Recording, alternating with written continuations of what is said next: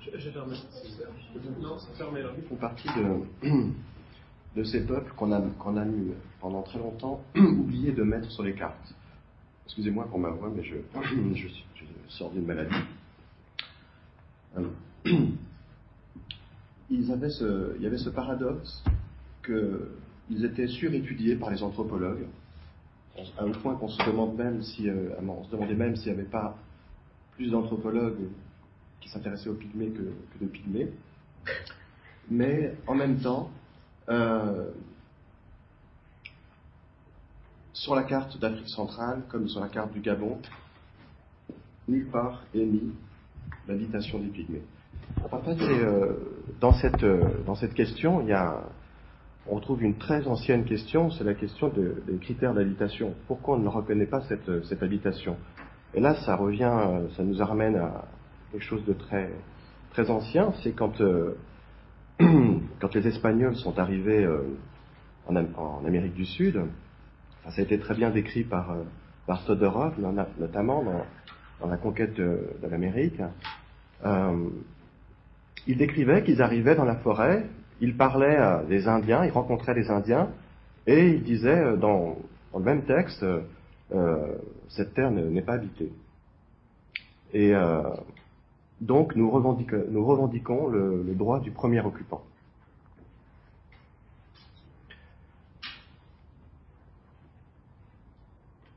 Donc euh, euh, ces, peuples qui euh, à la fois qu'on surétudie et, que, et dont on ne reconnaît pas l'habitation, je les appellerais les, les, les, peuples des limbes.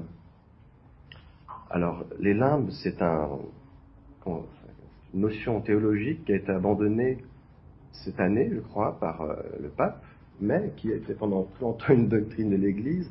La définition de saint Thomas d'Aquin de, euh, des limbes, c'est un lieu où les êtres vivent pleinement de leur grâce naturelle, puisqu'ils n'ont pas pu, n'ayant pas pu connaître le baptême,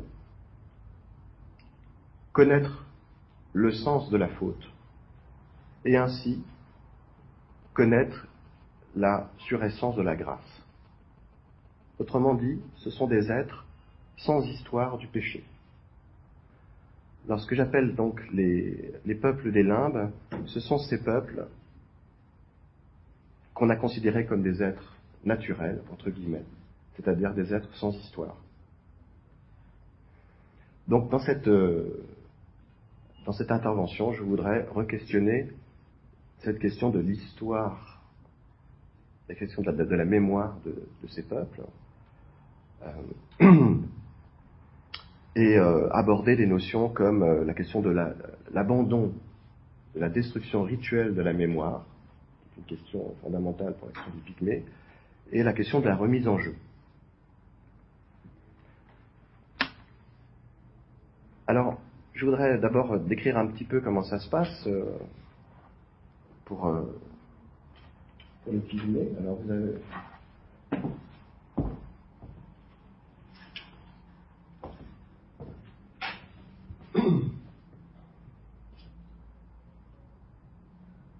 les Pygmées euh, ouvrent un camp. Je vais commencer par là. Je vais commencer quelque part. Ce sera le début. Je ne vais pas donner le début. Ouvre un camp. Donc ils font une clairière. Je fais ce petit camp. Comme ça.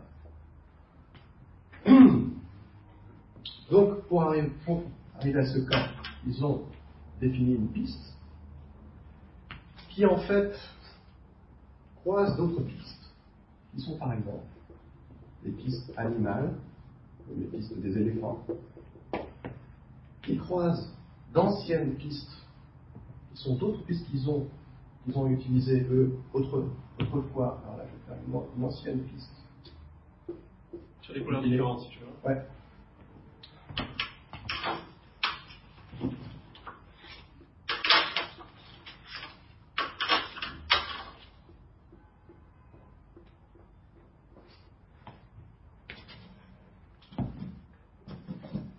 Je montrais ça juste pour dire que quand ils s'installaient quelque part, ils s'installaient toujours dans une territorialité très complexe, dont ils ont conscience. Donc, ils s'installent dans ce camp, mais tout camp est temporaire. Donc, ils vont rester un certain temps dans ce camp, repartir, redéfinir de nouvelles pistes pour euh, de nouveau réouvrir une clairière, laisser repousser ce camp et refonder un camp, un autre camp temporaire. Je vais développer par la suite, c'est juste pour vous ayez une toute petite idée.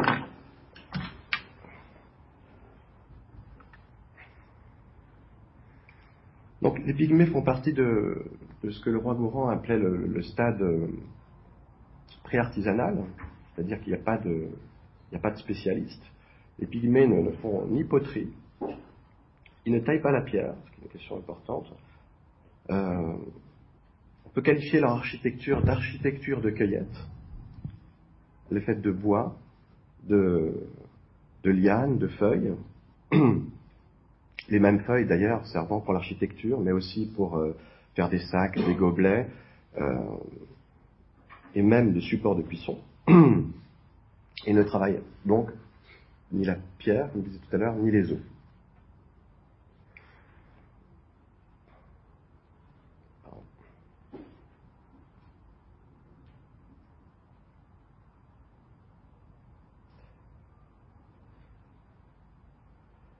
Donc, les, pygmées ne, construisent qu'avec du végétal. Donc, comme je disais tout à l'heure, quand ils, euh, quand ils démontent le camp, ils laissent tout sur place.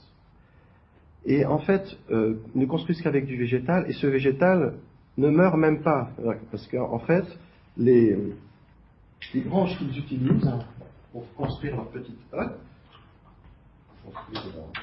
hutte, pardon,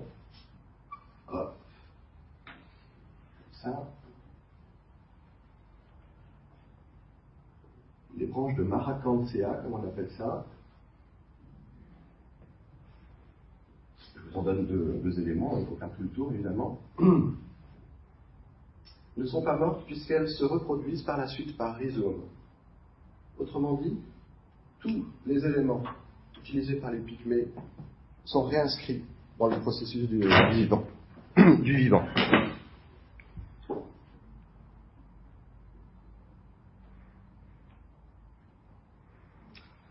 Mais il y a une notion qui est importante aussi, c'est que l'intervention des, pygmées sur, ce territoire n'est pas neutre pour autant.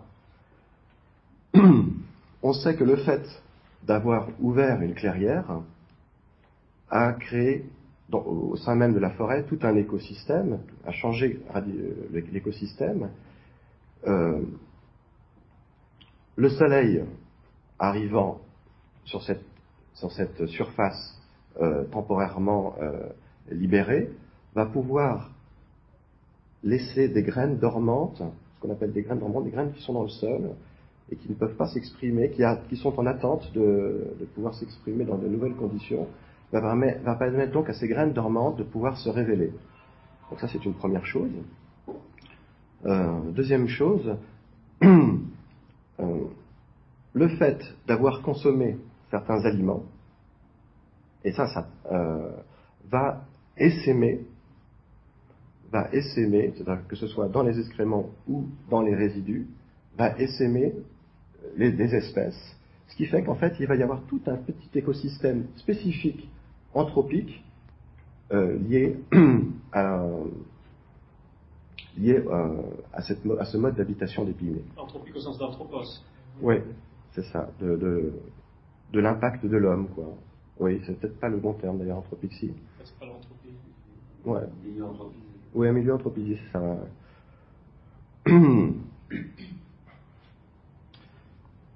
Et euh, donc, on voit déjà que euh, l'habitation de le mode d'habitation pygmée est un mode d'habitation qui facilite la future habitation pour les pygmées. Autrement dit, quand ils reviendront dans ce territoire beaucoup plus tard, ils auront un écosystème qui leur sera favorable. Un, biologiste parlerait de, phénomène symbiotique.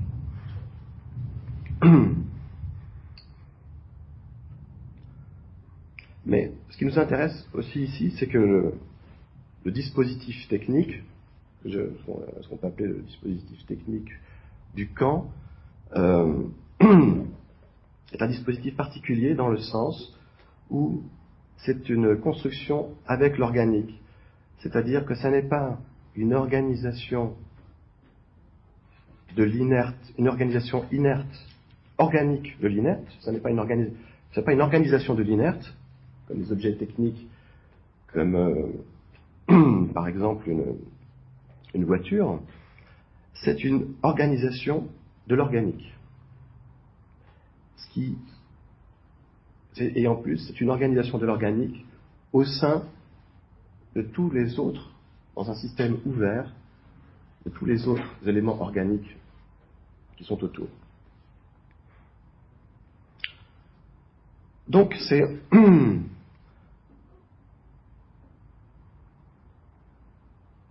ces techniques pygmées ont pour, euh, vocation d'être confondues euh, avec la forêt et pourtant de préparer euh, un territoire qui leur est favorable. J'appelle cette, caractéristique-là la, forestation des techniques. C'est une. Pas, pas trouvé de terme qui me permette d'expliquer le fait que il y ait un dispositif technique qui, se, qui réellement est un rapport à l'homme et qui pourtant se fonde dans le, dans le vivant, dans la forêt.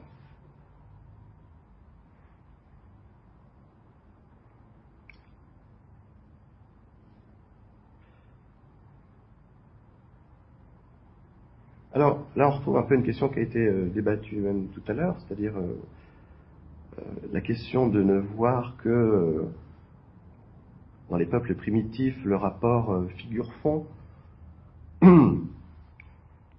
Euh, le développement de cette euh, le, développement de, intervention voudrait dire l'hypothèse de dire que il y a une technique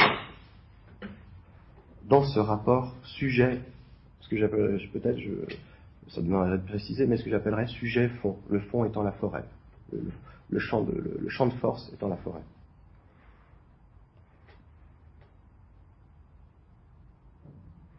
Alors, là, je voudrais juste euh, faire un petit aparté en disant que euh, euh, comme le disait d'ailleurs l'archéobotaniste le, le, vivant a été a été oublié un peu dans, la question du processus d'hominisation et même dans la question du processus de, civilisation et euh, du travail dans le vivant avec le vivant et notamment une, notion qui est importante. Il y a euh, effectivement il y a la, question de la pierre taillée, donc la, notion de les découpes temporelles ont été faites avec cette notion de paléolithique, néolithique, la notion de pierre taillée. Euh, Si on prend par exemple une autre notion qui est très importante, c'est la notion de lien, c'est-à-dire on prend un élément vivant, hop, en ligature. Cette notion de lien est tellement importante, je crois qu'il y a quelqu'un qui est lacanien, je crois qu'il Lacan en parle, quand il parle de la topologie. Enfin, c'est, c'est, une, c'est une notion quand même constitutive du sujet et, euh, et euh, il y a cette idée que cette euh, euh, qu'on se serait concentré un petit peu sur, euh, sur, le, sur le dur. Quoi.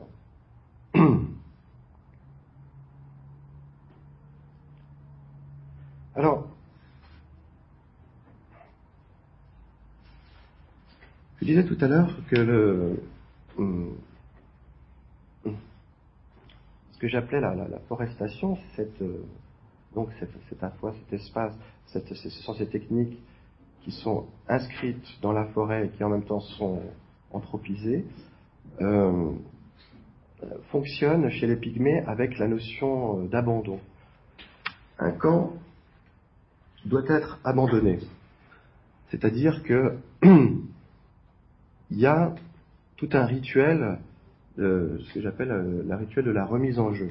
Alors là, il y avait déjà un anthropologue qui avait déjà souligné ça, c'était Marshall Salins, dans son livre Âge de pierre, âge d'abondance, qui montrait l'importance euh, qu'avait la, question de l'abandon des, des, capitaux, l'abandon des réserves d'une manière générale, euh, pour euh, rejouer et pour pouvoir. Alors il, ramenait beaucoup de, questions liées à, cette question de l'abandon. Cette question de, paradoxalement, contrairement à ce que vous pensez, c'est que l'abandon permettrait une inventivité permanente, une, curiosité permanente, une, euh, euh, permettrait euh, d'être une obligation, une, obligation à trouver d'autres solutions, par exemple alimentaires, à, à, de nouveau tester de nouveaux aliments, etc., etc. Mais il y a une autre notion qui est importante dans cette notion d'abandon, c'est aussi euh, l'évitement de, euh, de l'installation. C'est-à-dire que les, les pygmées ont, toute une rhétorique sur euh, le fait de se moquer des, villageois. le villageois, c'est l'installer. Et l'installer. Hmm.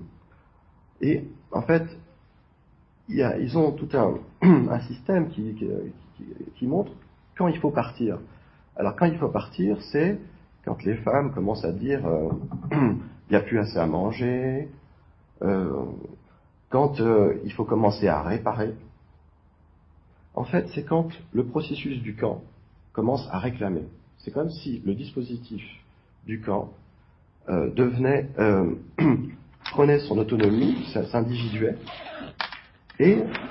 et commençait à dire moi je veux maintenant qu'on répare mon sol, je veux qu'on plante, puisque, puisque maintenant on ne peut plus cueillir dans les alentours, il faut, il faut planter. Donc le moment, ce moment décisif du départ, euh, c'est le moment où on va dire le point de rupture, où, où on abandonne le camp qui réclame.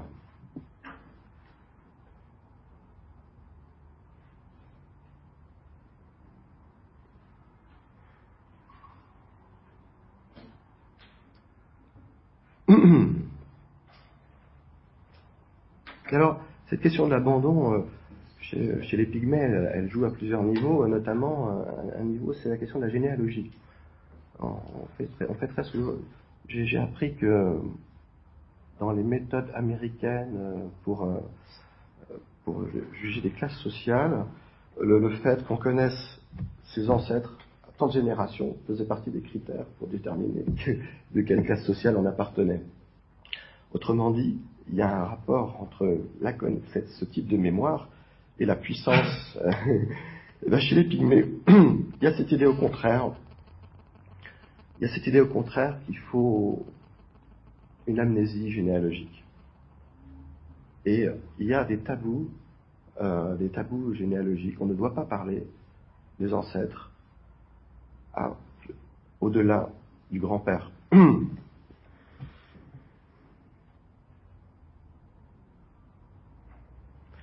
C'est-à-dire qu'en fait, les... c'est un rapport avec la spiritualité euh, euh, pygmée, c'est que les, pygmées pensent pas qu'il y ait des, revenants. Ils pensent qu'il y ait des, ils pensent que les pygmées qui meurent deviennent des esprits, ce qui n'est pas du tout la même chose. Un revenant, c'est un mort qui part, c'est-à-dire que euh, la tradition, on le met dans un pour ce départ, on le met dans un coffre, on l'enferme dans sa capsule de, décollage, et euh, donc il part, et, et on le fait revenir. Donc c'est la revenance du mort qui fonde. Pour le pygmée, c'est pas la revenance, c'est la métamorphose. Euh, c'est-à-dire que le, le pygmée mort est instantanément un esprit, un esprit présent. Alors ça, c'est un rapport avec une notion très fondamentale, c'est la, c'est le mode d'enterrement des, euh, pygmées. Euh, les pygmées sont enterrés en pleine forêt, et donc ils ne sont pas mis évidemment dans des boîtes, euh, contrairement aux pratiques qui sont faites juste à côté, chez ceux qu'ils appellent les Grands Noirs, c'est-à-dire les villageois, euh, ils sont enterrés dans la forêt. Et on les laisse, d'une certaine manière, on laisse la, on laisse la forêt se nourrir, euh,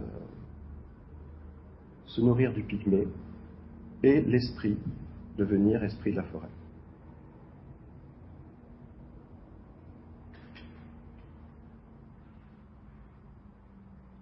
Autrement dit, il n'y a pas une.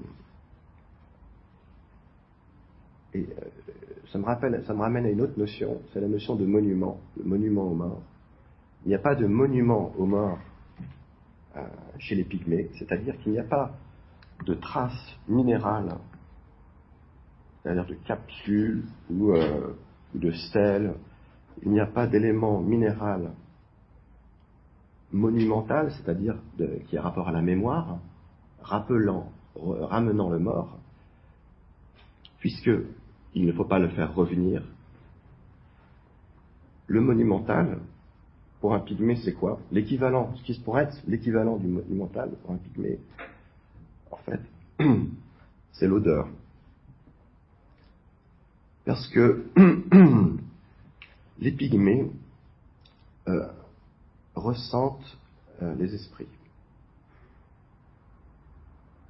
Ils ont un rapport d'ailleurs très démocratique, euh, entre guillemets, euh, j'utilise ce terme abusif, quoique on pourrait en parler, mais ils ont un rapport très, on va dire, égalitaire, hein, d'ailleurs au ressenti, puisque tout le monde peut être tout le monde peut le ressentir, même si certaines personnes ont des dispositions particulières. Donc, je veux dire par là, c'est que la technique, la technique utilisée par les pygmées du rapport dans leur rapport à la mort et dans leur rapport à la mémoire, est liée elle-même à ce, que, à ce, concept que j'avais abordé tout à l'heure, qui est le concept de forestation.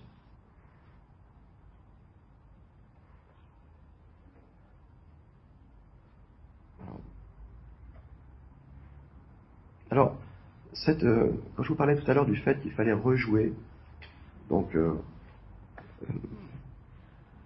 euh, ça me faisait, je vais faire un petit aparté, ça me, ça, me rappelait un peu ces revendications, notamment dadaïstes, ces dadaïstes, je pense par exemple à Hugo Ball qui disait que tout ce processus de civilisation toute cette, euh, toute cette culture, tout ce travail sur l'humain qui a amené à cette horreur de la Seconde Guerre, il faut rejouer. Il faut rejouer. Il faut tout remettre à plat, il faut rejouer. Il faut, d'une certaine manière, rejouer cette mémoire, anéantir, détruire, entre guillemets, au sens d'une destruction rituelle. Et là, je parlais tout à l'heure avec euh, M. Stigler de, John Cage. John Cage, il y a cette il y a cette, euh, cette notion aussi de rejouer qui est très toujours rejouer, c'est-à-dire ne pas capitaliser son rapport, ne pas capitaliser, c'est-à-dire et, pour ceux qui pratiquent la cueillette des champignons, comme le faisait euh, John Cage, euh, on ne peut pas compter quand on, quand on va un, champignon ne se cultive pas, Heureusement, il reste encore des champignons qu'on n'arrive pas encore à cultiver. Les cèpes, la truffe, on a, maintenant on réussi à cultiver la truffe. Mais il y a encore le cèpe qui résiste. Euh, donc, quand on va... Oui, oui, oui, il y en a d'autres. oui, oui, ça résiste. Et euh, bah, quand on va on, appelle ça la chasse, la chasse aux champignons, eh bien, on ne peut pas euh, faire un rapport direct entre l'effort que l'on met, c'est-à-dire, ce n'est pas une stratégie du retour sur investissement. C'est euh, un élan, c'est un élan dans la forêt. Et euh, ce, rapport à l'élan dans la forêt, typiquement point de vue de la psychologie, euh, sera très proche du point de vue de la psychologie pygmée, dans le sens où il se moque toujours des villageois qui ont, euh, qui, comme ils disent, ils ne sont pas courageux. Ils ne sont pas courageux parce qu'ils gardent leurs habitudes. Ils ne savent pas partir. Alors, hum,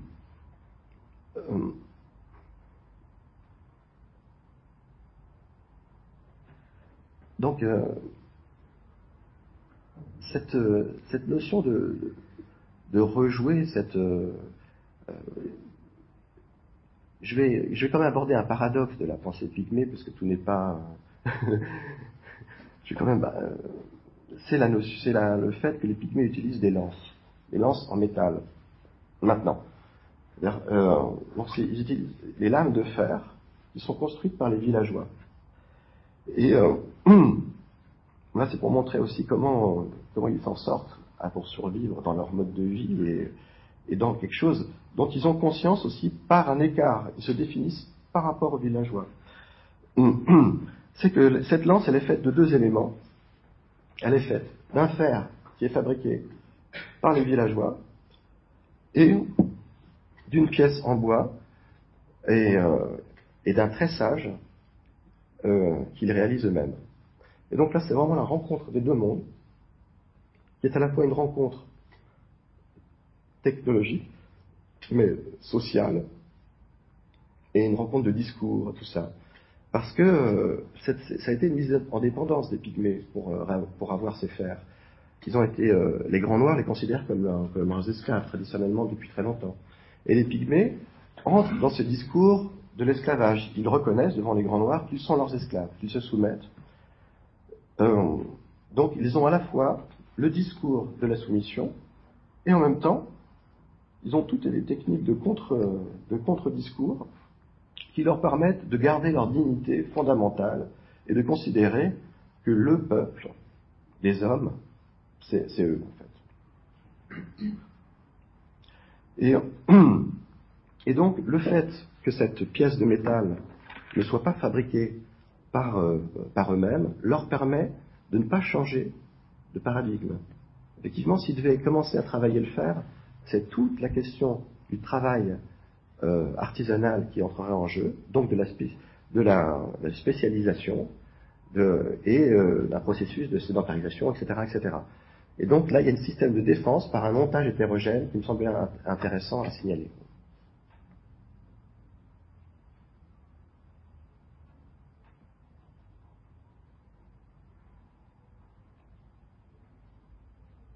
Alors, je vais un petit peu développer cette, euh, la, pensée euh, pygmée. Donc pour, pour un pygmée, le monde de la, de la présence, c'est la forêt. La forêt est habitée par euh, donc les esprits, les esprits qui sont leurs ancêtres. Il y a un dieu, il y a l'idée d'un dieu créateur, comme, comme très souvent en Afrique d'ailleurs. Il y a l'idée d'un dieu créateur, mais d'un dieu créateur éloigné, qui ne se préoccupe plus du destin des hommes. Donc l'horizon d'attente du, pygmée ne se trouve pas dans le ciel. Il n'y a aucune négociation avec le ciel. Euh, la négociation se fait avec, euh, avec les esprits, avec la forêt. Alors je vais euh, développer un peu cette, cette, spiritualité pygmée par un mythe que j'appellerais le défaut de Tonzanga. Alors ce serait pour répondre euh, à la faute d'épiméthée dont parle M. Stigler dans le, premier tome sur la technique, sur la question de la technique. Je vais vous dire ce mythe. Bembe, le Dieu créa le monde, c'est-à-dire le ciel et la terre la forêt et les animaux. Il façonna ensuite le premier couple, Tolé et sa sœur Ngolan Banzo. Il ajouta plus tard un frère cadet, Tonzanga. À ce dernier, Bembe fit don de sagesse, du savoir et des biens de ce monde. Tolé, lui, hérita de la curiosité. Il déroba les biens de son frère afin d'assurer la survie de sa famille. Alors, il y a, l'histoire d'un vol. Alors, je, vais, quand même, pour parler de ce mythe, le comparer un petit peu au, mythe d'Épiméthée. Euh, je ne sais pas si tout le monde l'a en tête, je vais la rappeler très rapidement. Les dieux, distribuent les, qualités aux, êtres. Épiméthée euh, dit je vais m'en occuper. Et non, les dieux demandent à Prométhée, à Épiméthée de s'occuper de distribuer les qualités aux êtres. Épiméthée dit euh, je, vais m'en occuper, et tu vérifieras, il dit ça à Prométhée. Et euh, oublie, il oublie les hommes, il a tout distribué, euh, et en fait il oublie les hommes. Donc, Prométhée vole, c'est l'histoire d'un vol, il vole le feu. Le feu qui entre donc dans comme rapport au divin, qui inscrit un, écart lié à ce processus de, euh, En tout cas, sur cet écart entre qui, euh, crée un, rapport entre ce Dieu et, les hommes. Donc là, il y a un, il y a un vol, mais euh, à cause de ce vol, il n'y a pas de, de dette envers les dieux. Le Dieu choisit de s'éloigner. Et le vol, le vol n'est pas fait par un Dieu non plus. Il est fait par l'ancêtre. C'est très, différent même le, l'ancêtre qui, avec sa sœur Tolé, va donner toute la généalogie duquel, euh, descendent les pygmées. Autrement dit, les pygmées ont en eux cet héritage généalogique du voleur. Ils ne sont pas, autrement dit, ils n'ont pas cette pauvreté. Autrement dit, le défaut n'est pas au même endroit, c'est ça que je veux dire. Ils n'ont pas ce défaut on en trouve dans le mythe d'Épiméthée, le défaut de qualité. Ils ont une qualité. Parce que, parce que Tolé, euh, il, a, il a volé pour pouvoir nourrir sa famille. Et les pygmées sont des grands voleurs pour nourrir leur famille. Ils considèrent qu'ils volent. Quand ils vont dans la forêt, ils disent, ils volent des vies. Ils le savent qu'ils volent des vies. Mais c'est pour nourrir la famille. Autrement dit, il y a donc déjà ces différences. Le voleur c'est l'ancêtre, et en plus, voilà, le voleur, c'est l'ancêtre. Mais il y a quand même un défaut. Le défaut n'est pas au même endroit, donc je disais, le défaut, c'est le défaut de Tonzanga, c'est l'entente. Le problème, donc le, les pygmées ont pour caractéristique, pour, pour qualité, la ruse, la capacité de se nourrir, ils ont pour défaut une difficulté à l'entente. D'ailleurs, dans ce critère de, départ d'un camp, la notion d'entente est fondamentale. C'est euh, quand les femmes commencent à grogner, quand, euh, quand il, commence à y avoir des conflits, ça commence à être un petit peu difficile, on part. Le départ est la nouvelle possibilité de l'entente.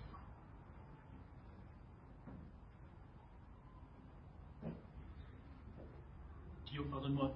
Euh, ah. Ah oui 7 minutes, ouais. ok, d'accord. Oui, non, non, c'est bon. Euh...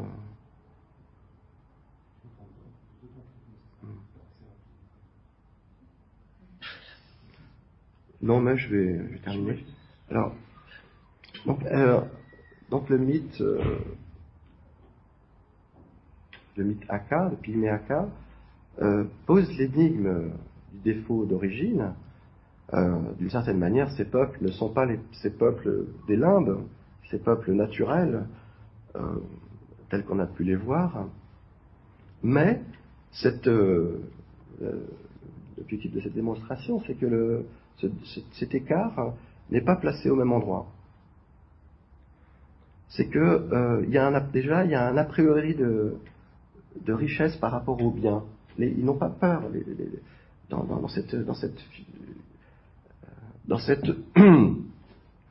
euh, dans cette démonstration, euh, dans cette histoire, l'ancêtre n'a pas peur de ne pas manger. Et, et, ça, ça me rappelle aussi ce que disait Marshall Salins, c'est que euh, les, euh, les peuples chasseurs-cueilleurs, d'une certaine manière, ce qui les caractérise, contrairement à ce qu'on a pu dire très souvent, c'est qu'ils ont extrêmement peu peur de, euh, de ne pas avoir à manger. Alors,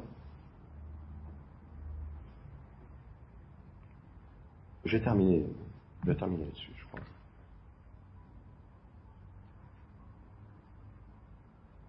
Voilà, c'était sur une sorte de comparaison du défaut d'origine. Juste signaler que dans les Grecs, Prométhée qui voit le fou n'est pas mis non plus un dieu, c'est un titan. Un titan, oui. Mais, mais il n'est pas. C'est vrai. Qui est un esprit, Ouais, mais il n'est pas descendant de. Enfin, il n'est pas l'ancêtre. Il n'est pas l'ancêtre. Il n'est pas ancêtre. Il n'a pas mort, il a un certain ouais. particulier entre ouais. l'homme et le Dieu. Mm. C'est l'esclave. Mm. Les, les titans sont considérés comme des ouais. esclaves de la Ouais. Mm.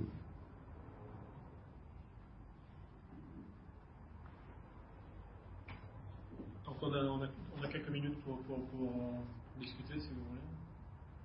Est-ce que si toi Guillaume tu veux ouvrir, dire des choses que tu aurais ajoutées non, non, non, Tu avais un film non que tu voulais montrer? Bon, voilà, c'est. Pas le temps. Non. Moi, j'avais envie de revenir sur ce que vous disiez un petit peu plus sur la, question de l'enfance. Parce que c'est aussi un problème dans le livre. Ouais. ouais. Parce que le premier acte, c'est le vol. Le deuxième acte, c'est la guerre entre les, entre les enfants. Mm. Et, et ils ont des problèmes de faux d'enfants. Mm. C'est-à-dire que dans, dans le livre de la, la conséquence concrète du défaut de qualité, c'est la maison. Ouais. Euh, c'est parce qu'ils n'ont pas de qualité commune qu'ils n'arrivent pas à s'entendre. S'ils avaient une qualité commune, ils n'auraient tout simplement pas de discussion sur leur destin. En fait, ils n'auraient, pas de destin, justement. Euh, oui, oui, j'entends, oui, c'est vrai. C'est euh, un truc à corriger. Mais là, euh, ils sont dotés d'une. Moi, ce qui m'a marqué dans ce mythe, c'est qu'ils sont dotés d'une qualité particulière. C'est une étrange qualité quand même.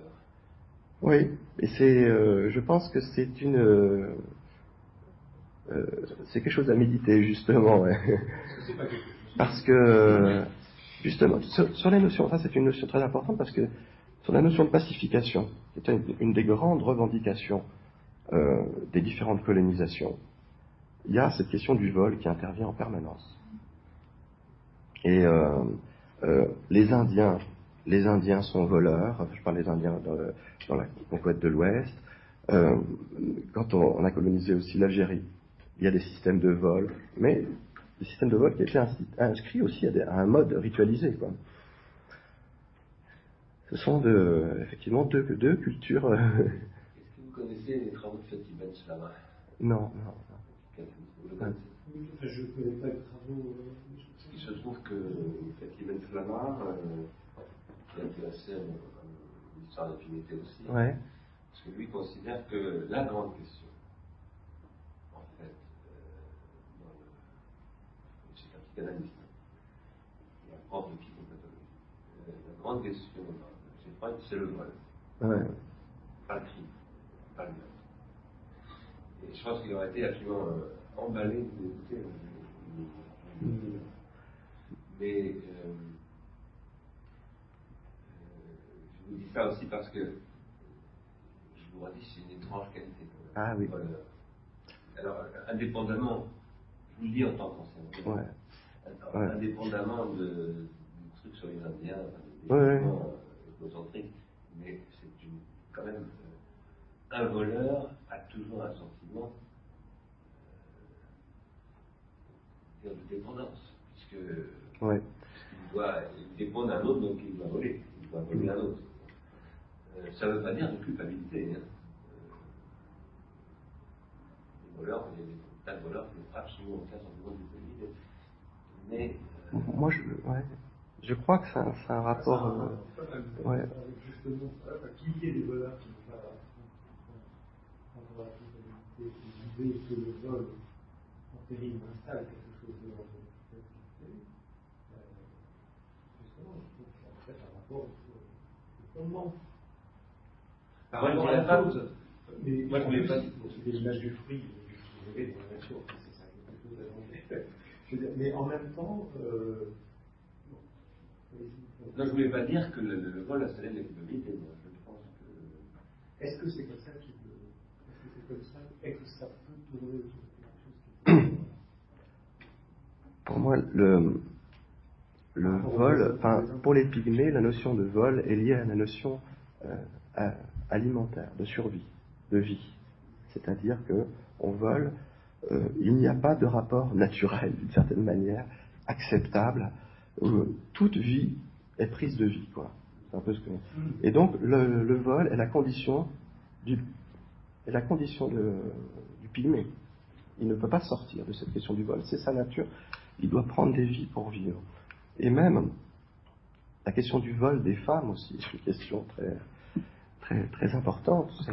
Euh, La question que je me pose, moi, excusez-moi, pourquoi est-ce qu'ils cette notion de vol dans ce cas Si c'est si euh, systématique, pourquoi est-ce qu'ils appellent ça un vol? Est-ce que vraiment ils ont une notion qu'on a raison de pas Parce que ça ne peut jamais être accepté. parce que ça ne peut jamais être totalement accepté. C'est une, une notion, c'est une notion euh, paradoxale qui fait que à la fois ils ont la conscience. C'est, euh, en fait là on, on est vraiment au cœur de- de- du, cha- de- du chamanisme, c'est-à-dire de dire qu'il n'y a pas de guérison possible. C'est-à-dire qu'il y a toujours rattrapage permanent, il y a toujours coextensivité de, euh, du fait d'une culpabilité et du- et d'un rattrapage. Et Donc, que, a- donc finalement, il y, aurait, il y aurait cette idée de culpabilité dans les oui, oui, oui, il y a cette, euh, bien sûr, ouais, ouais. Parce que Ils le savent. pas vraiment ça chez eux, c'était pas une culpabilité. Est-ce que ça serait pas simplement la conscience d'une d'une- d'un manque, d'un défaut, la conscience d'une faiblesse dans le, dans le, dans le mode de survie Il y a une valorisation de, de la, de la chasse, mais cette valorisation est paradoxale. Elle est toujours paradoxale. C'est-à-dire on valorise le guerrier et en même temps, quand le guerrier revient avec la nourriture, il est dangereux parce qu'il a tué une vie. Donc il y a toujours, toujours cette conception paradoxale. Pourquoi parler de Parce qu'il porte en lui la- euh, quelque chose de la mort qu'il qu'il a dû. de la- Donc, Ça, c'est c'est la violence. Ouais. C'est-à-dire que tous les, tous les chasseurs, on va Mm. certainement le texte de Schnapp sur les chasseurs. Ah non, le- Ah ouais. C'est un- c'est un- texte, enfin, c'est un travail que Alain Schnapp a fait sur la culture des chasseurs. Tous les chasseurs demandent pardon Mm. euh, à leur victime. Mais c'est pas une pour eux. C'est, par exemple, on ne peut pas dire que chez les Indiens, je parle des Indes, Hmm. où euh, on demande pardon, euh, on demande pardon à l'animal, on, on demande pardon en Inde, on demande pardon quand on, sème un champ de blé, on demande pardon au blé. Ah. Et on- bon, mais il n'y a pas de culpabilité. Pas, c'est pas du tout une culture de la culpabilité. Parce qu'il n'y a pas de faute. Pas parce qu'on demande pardon qu'on dit qu'on a, qu'on a commis une faute. Euh, c'est une nécessité. Donc justement, il n'y a pas de faute. Euh, Ah, je crois que c'est. Moi, je, je ramène à le fait que c'est plus paradoxal que ça, c'est-à-dire, euh, c'est une nécessité dans, dans laquelle on ne peut pas sortir de. Comme vous avez dit, c'est une maladie, c'est un chamanisme, c'est une Ouais, maladie. ouais. Mais le mal, la maladie, c'est pas le, le mal au sens où Oui, il y a un j'entends bien un mal d'un- Ah ah, d'accord. côté, un mal de l'autre. D'accord, oui. Moi, je pense que Ah oui. la culpabilité, c'est la maladie de notre maladie. D'accord. Oui, oui, je comprends la différence. Et je pense que des tas de sociétés, heureusement pour Oui, elles, oui. sont pas malades de ça. Oui, oui. Nous, nous sommes malades de ça. C'est notre grande maladie. Je ne sais pas, c'est peut-être pas. Il y a- il y a toutes- les formes vécues de la culpabilité. Une culture de la culpabilité, alors que là, euh, la culpabilité, enfin, si je une culpabilité qui est presque ritualisée, enfin, euh, qui s'inscrit en fait dans un mode de départ, de, de retour, de, de, de- de- de- considérer le cheval et la femme comme une instance de départ, comme ça, en rapport à la limite, enfin, Mm. parfait. Mais en- peut-être en, en série, la maison intense, Mhm. et,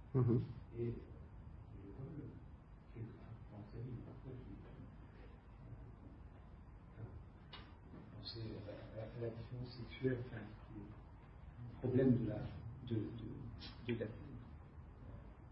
la, disparité, en fait, la disparité homme-femme au sein, au sein de la tribu. Et en même temps, bon, ça, nous, ça, ça nous fait oublier, ou ça me fait oublier le début de l'organisation de, ton, exposé qui m'a beaucoup, euh, beaucoup intéressé en fait sur le euh, concernant euh, l'idée que les que les, euh, que les gens qui arrivent sur, sur les terres des Pygmées en fait considèrent qu'il n'y a personne. Enfin, Mm. considèrent en tout cas qu'il n'y a pas de- C'est le droit du premier occupant, et juste. voilà. Et d'une certaine manière, en fait, ça me faisait penser à l'idée que les pygmées ne sont pas des parasites. Que finalement, c'est nous qui vivons en fait, euh, sous une forme parasitaire. En fait. Et euh, et qu'à partir du moment où, il y a, où en fait, on ne vit pas sous une forme pas- parasitaire, on n'existe pas. Il y a, il a un mode d'inexistence. euh, Voilà, c'est une question. ouais, le parasite. Faut- Faudrait, Parasite, passer, c'est pas au sens. euh, pas au sens. passer les Non, une question- Non, non, excuse- excuse-moi, une question, question, il faudrait qu'elle soit courte, pardon. C'est pas encore. Non, Ah bien sûr. Bon, bon, non, mais je- et peux pas l'exposer là. Il y a combien de temps Et il, te, il te reste euh, 30 minutes et chaque minute qui passe, ça, te fait 29, 28. C'est- c'est- Diabolique. Ou alors on saute le repas à la moulette.